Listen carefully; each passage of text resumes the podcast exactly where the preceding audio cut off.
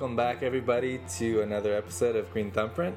This is Keith, and I am joined by my friend Phil Pierce of Friends of the Urban Forest. How are you doing, Phil? Great. Thanks. Uh, thanks for having me. It's a pleasure. Um, so we were, we uh, have met in San Francisco through a variety of um, overlapping worlds, such as community gardens and um, social good projects. And um, you are currently involved with an organization that I have long followed and uh, is one of my favorite groups in the city, which is the Friends of the Urban Forest. And one of the things we were talking about was just urban forestry in general, which I can't call myself an expert on, but more of an enthusiast about. Um, but I was really hoping to kind of delve more into it and talk about urban forestry and sort of the the world around it. Um, so thank you for for coming on and, and chatting about it. Yeah, absolutely. Um, so I guess one great place to start is just like not only locally but kind of in the big picture sense of things. Like what what does the urban forestry kind of realm include, or what is what does that mean to have an urban forest? Sure. Um, so, very generally speaking, um, it is the canopy cover inside of a city um, that usually can be broken down into a few different uh, realms, I guess. Um, there are street trees, which is uh, kind of what it sounds like in between the street and a house or a building, usually like along a sidewalk. Um, there's obviously park trees and open space trees.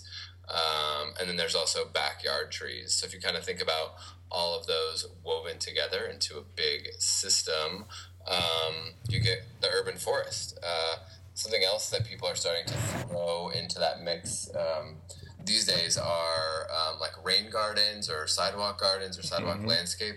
Basically, the places where we've removed more cement. Um, and then there's a permeable surface for stormwater to go down in, right. which is a way to you know sort of alleviate um, stormwater problems, uh, and a lot of us starting to call that the understory of the urban forest, and to ah, I like that. about yeah, exactly. Think about the urban forest as places where there isn't cement, um, and where nature can kind of do its thing more like it would if there wasn't a massive city placed in the middle of it. Right. I guess you think forest equals trees, but in a literal sense, like a forest actually has all sorts of vegetation and animals and plants, uh, birds. So technically, yeah. yes, there is uh, a need for um, multi-level uh, foliage in a forest. Um, that's great. So I think there are oftentimes just the sort of aesthetic ideas of like, oh, street trees, street trees, especially, they look nice and I I equate them with like something that I would like to see in a neighborhood, but I think as you and Friends of the Urban Forest explore, there's like way more than just the sort of aesthetic visual pleasure of trees that uh, are a good reason to invest in them. And, and just looking at trees, like, could you sort of maybe highlight some of the additional benefits of having a street tree canopy? Sure. Um, so yeah, I mean, you know, there's obviously tree huggers out there, and I'm one of them and love trees. But number one, there are great benefits they do, and the number two, when you're trying to make political arguments in favor of an urban forest, you have to talk about economic benefits or social benefits and all that stuff. Mm-hmm. Um, so yeah, there have been some pretty cool quantifiable uh, studies done about San Francisco in particular. Mm-hmm. Uh, so one would be every year San Francisco's urban forest does around uh, nine million in environmental be- benefits. So stuff like hydrological, uh, or sorry, hydro hydrological. I got that right. Yep. Air quality, carbon storage. Um, you know, stormwater runoff. So every time uh, there is a rain event, instead of it going into the sewer system, which then has to be processed and then pushed out to the bay.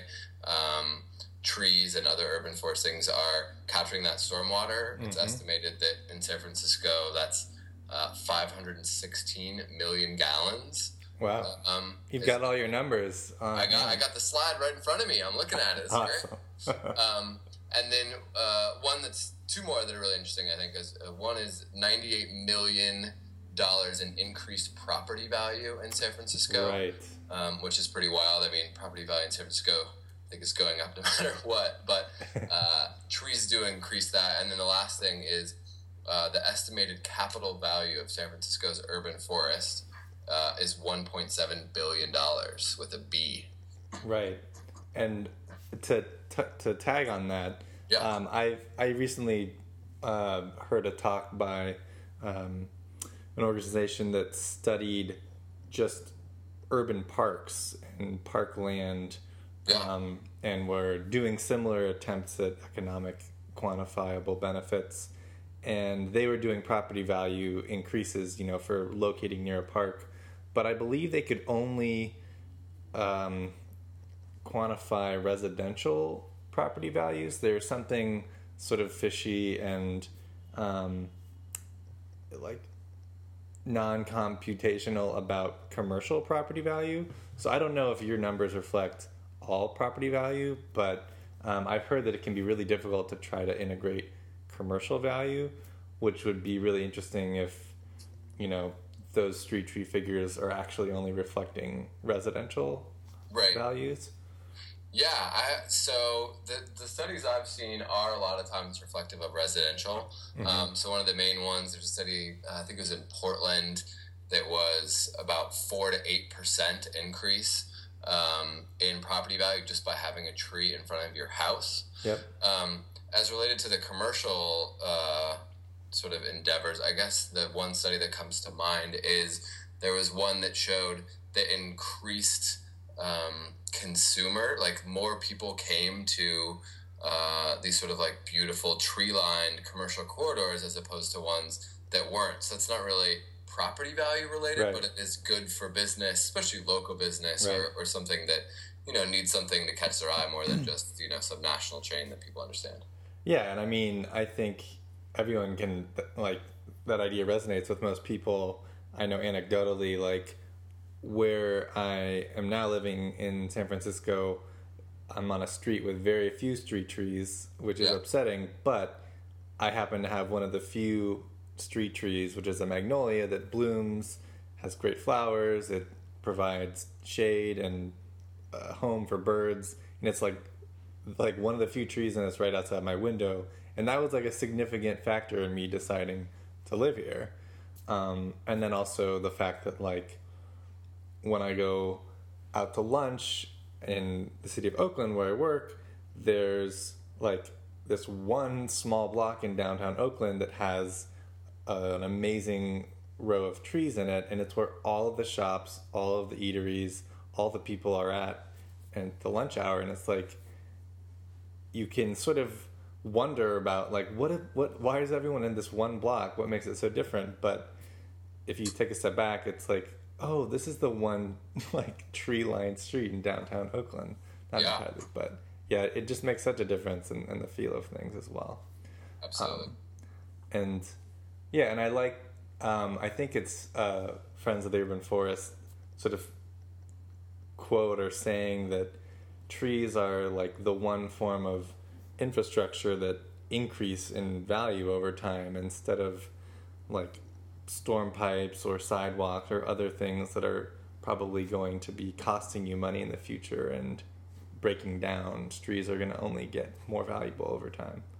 Yeah, exactly right. Which is kind of wild. I mean, you think about all the things that we invest in and, and call infrastructure. Um, yeah, roads, sidewalks. I mean, as soon as they get laid down, they're depreciating. They're going down in value. Power poles. I mean, they require um, all kinds of maintenance and, and are less valuable over time. Whereas the larger a tree gets, the more carbon it's going to sequester, the more habitat it's going to provide, the more stormwater it's going to hold in a big rain event. I mean, all those things just keep getting um, bigger and bigger as, as time goes on. Yeah, so um, you mentioned that FUF, Friends of the Urban Forest, has been sort of redefining its idea of um, both the urban forest and its work and and some of the things it focuses on. I've noticed this in particular. Um, Friends of the Urban Forest does a great job of sort of just letting people know when they've done a sidewalk conversion and putting up their logo and also informational signs, um, as well as great quotes about trees like the best day to plant a tree was yesterday, the second best day is today, something along those lines, which I always love. Yeah. Um, but tell us about some of the projects or and some of the work that doesn't involve like directly planting trees that uh, FUF is involved with. Sure. So uh, one of the big things that has kind of come online for FUF in the last um, five years, and then really in the last couple years, it's come on really strong, um, is the notion of sidewalk gardens or sidewalk landscape. Uh-huh. Um, and and they're cool. I mean, when we do tree plantings, we do a whole neighborhood uh, on one day. So, for example, we'll have gone out in the entire Mission District and said, "Hey, Fuff's coming to the Mission. Do you want a tree in front of your house? Uh, we'll subsidize almost all the cost, handle permits, logistics, all of that. And then on one day, we'll plant, you know, 50, 70 trees um, and have a ton of volunteers, and it's super fun. Wow. So you can do like 70 trees in one fell swoop, if you will. Like yeah, yeah, we did actually um, uh, a hundred last year on one morning, one Saturday morning in the Excelsior. Wow. Um, I think we did ninety in the Richmond just a couple weeks ago. Yeah, and we'll have all the homeowners out. Um, you know, meet in the morning, have coffee and pastries, and then people plant for about three hours with all of our experts, uh, and then come back and have a potluck. So we're certainly. Ah you know, we want to have community engagement be a big part of it as well. Is it also just more efficient to have everything kind of happening at once instead of trying to do 10 one day and 10 another or something? Oh, totally. I mean, economies of scale, all that stuff plays into it. Sure. And then it really makes it so we can leverage volunteers. Um, I mean, we have uh, tons of repeat volunteers because people just love. There's something so tangibly exciting um, and fun about planting a tree and then coming back for 30 years and watching it grow every year right. um, that people want to come out. So we get them all to come on, on one day, and that way, you know, we can really get a big bang for our buck. And that's one reason why, you know, we subsidize 75% of the cost. Part of that is just the way that we operate, and the other part is having volunteers um, do a lot of the work makes it really cheap. And so, um, uh, there's a lot of questions that you know I can think of coming out of this, but um, you are clearly an important organization to help further this process. Do you find that there are other similar um, urban forestry groups like FUF in other major cities that you either are connected with or just are aware of? Uh, yeah, absolutely. So there, um, in most major cities, there is some sort of version of, of Friends of the Urban Forest. A lot of us are part of the Alliance of Community Trees or Alliance for Community Trees, which is a nationwide kind of you know partner organization. They're kind right. of like an alliance, um, as it says, and you know we have conferences once a year and uh-huh. share a lot of best practice and, and, information. The thing is, there's a lot of stuff that you know we can do that are um, transferable, right. uh, but at the same time, there's such different climates, um, both political and environmental, in right. each city that there's different policies that we're responding to, or different gaps we're trying to fill, or literally different, you know, um, kinds of trees that can be planted. You know, we can plant year round. Some places can only plant, you know, in the late fall. Um, other mm-hmm. people, you know, have to think think through a lot of different stuff. Um, so yeah, we, we collaborate, but there's definitely a need for there to be separate organizations to respond specifically to the needs of a city. Right, and so you mentioned that as, one sort of unifying alliance. Are there other um, sort of nationwide groups, or if if someone like a listener in Minnesota or in Florida or in New York, like wanted to like learn more about local tree advocacy or some kind of urban forestry group in their area, is there sort of a place that folks can go to? Yeah, um, the Alliance for Community Trees, I think, is the place the to go. Place they're the kind of like holder of all the data, and they're out in DC, but they, um, you know, they give out grants, and they also just help promote all the organizations around around the U.S. So, Great. you know, like for example, Oakland. Um, Urban Releaf, uh, Yep. spelled like a tree leaf, um, is is a great one. Or our city forest down in San Jose. Um, you know, Canopy down on the peninsula. There, there's a ton. TreePeople in LA. Mhm. Um, Friends of Trees in Portland. I mean, there's there's really cool groups doing good work all over. Awesome. Uh, and so you had mentioned the other element of sort of sidewalk plantings that are maybe a smaller scale and uh, not quite the size of trees. And I just wanted to kind of ask, uh, in the context of California's troubling drought, you know, which is going on four years and one of the worst historic droughts we've seen. Right. Um, you know, a is there sort of criticism about planting anything? Um, B, are there sort of decisions that have to be made about starting trees, which I believe require, you know, sort of an upfront investment of a sizable amount of water in their first few years to get them going, and then they'll need less sort of irrigation or, or water the older they are when they're established. And then the, the sort of final point is, you know, what have there been kind of decisions that had to have to be made or you know ha- has friends of the urban forest changed its approach with this drought and, and also how it sort of um, explains what it's doing to a public who might have concerns about water use Yeah, I mean it's a great question. We totally get it all the time. Um, I mean, honestly, the the trees, like you said, they do um, take water during the establishment period. So the first couple years, they need to be watered. Um, they do over the long run and even over the short term provide you know a positive water balance. So um, San Francisco has a really temperate climate. So, you know, here it's more that, you know, every time it rains, even though it's few and far between, we're holding more rain in our system. So it's either going into the aquifer, which we're now pumping um, and adding to drinking water here in San Francisco, Right. or it's being, you know, held in trees or other um, plant materials instead of being treated by the sewer system, which uses energy, um, Right. you know, and affects uh, climate change.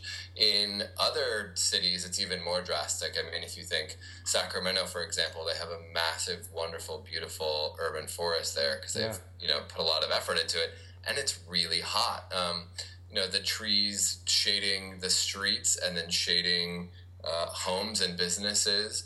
Uh, calms what they call the heat island effect, which is Right. basically exactly what it sounds like, right? I mean, if you're getting baked in the sun all day, you're having to ramp up your AC costs um, a ton to make sure that you're keeping your living spaces cool, which wastes a lot of energy and you know is uh, net negative as far as drought and um, climate change is Right. concerned. So yeah, I mean it's an interesting thing. I mean, so our trees in San Francisco they need to be watered ten to fifteen gallons a week for the first two years, um, which is about a shower or less a week. Mhm. So um, we always tell people if they're really you know super worried about that, uh, there's lots of ways you can. You know, while the shower water's heating up, fill up a bucket, take it out and water the tree, or cut back somewhere else.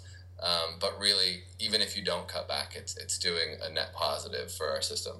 Right. And so, along those lines, have you found as an organization any changes since like five or ten years ago to what's being planted? Um, I noticed that some of the sidewalk gardens you had brought up uh, seem to be uh, planted with sort of drought tolerance in mind, like so called xeriscaping techniques with plants that are uh, Mediterranean climate friendly that tend to you know thrive in arid, low rainfall areas. Um, is that a shift that's that's been happening to sort of um, try these sidewalk plantings that have you know uh, plantings that will require less water?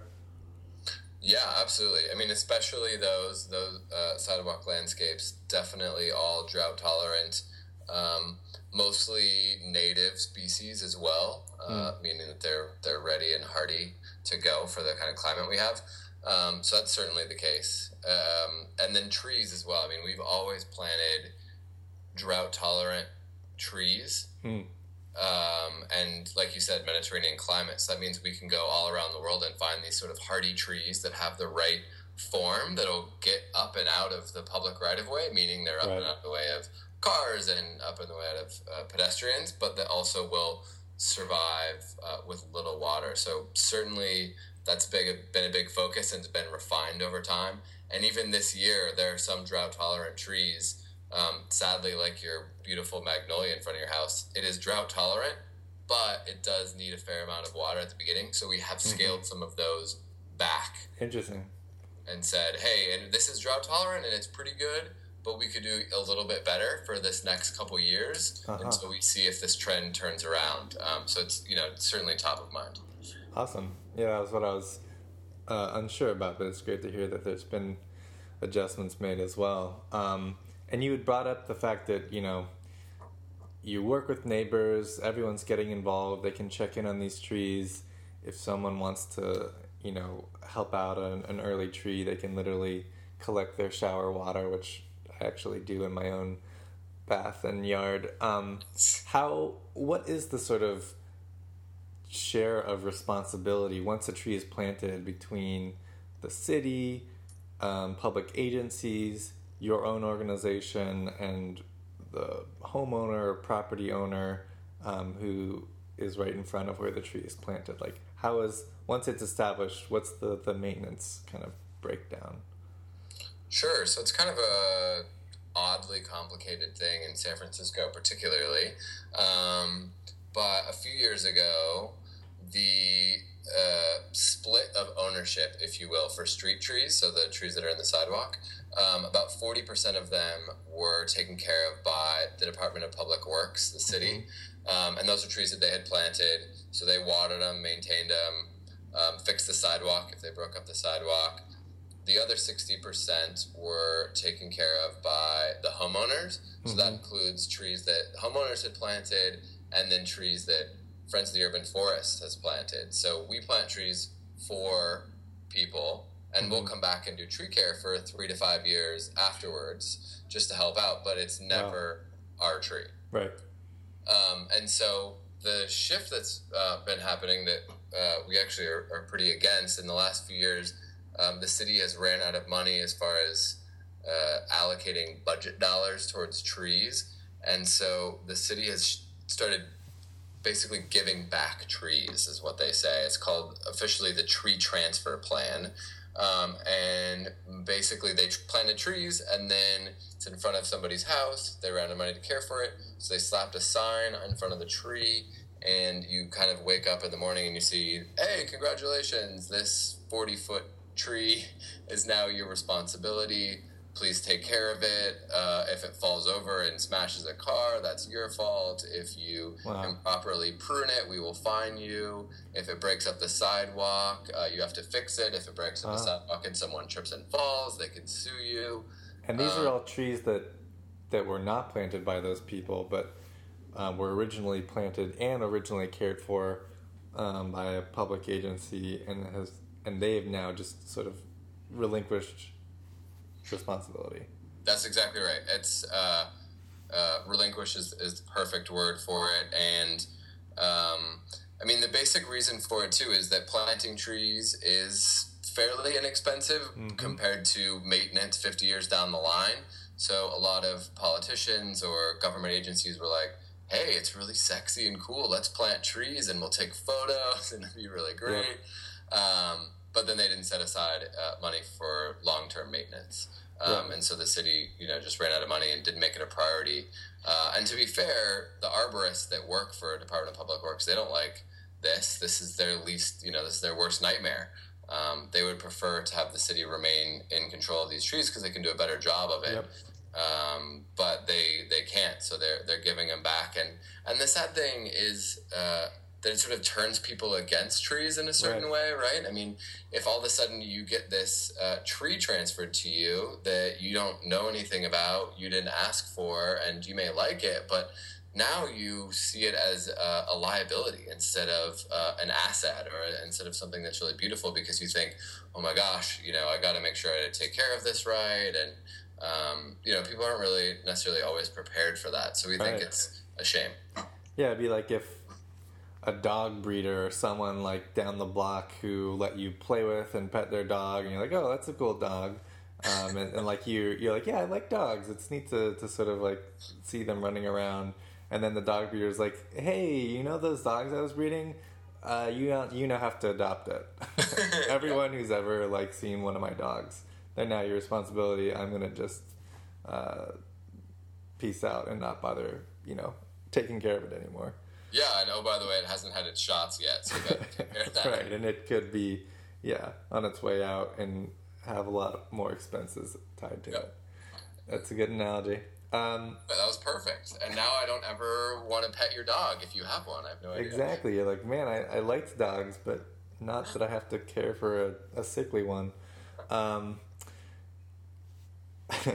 not not to turn off dog owners. I I have a dog owner. Anyways, um, well, I think that's that's a great sort of overview, and um, I, I really appreciate the time. I'm I'm wondering, you know, you you've mentioned this sort of kind of crossroads and recent change.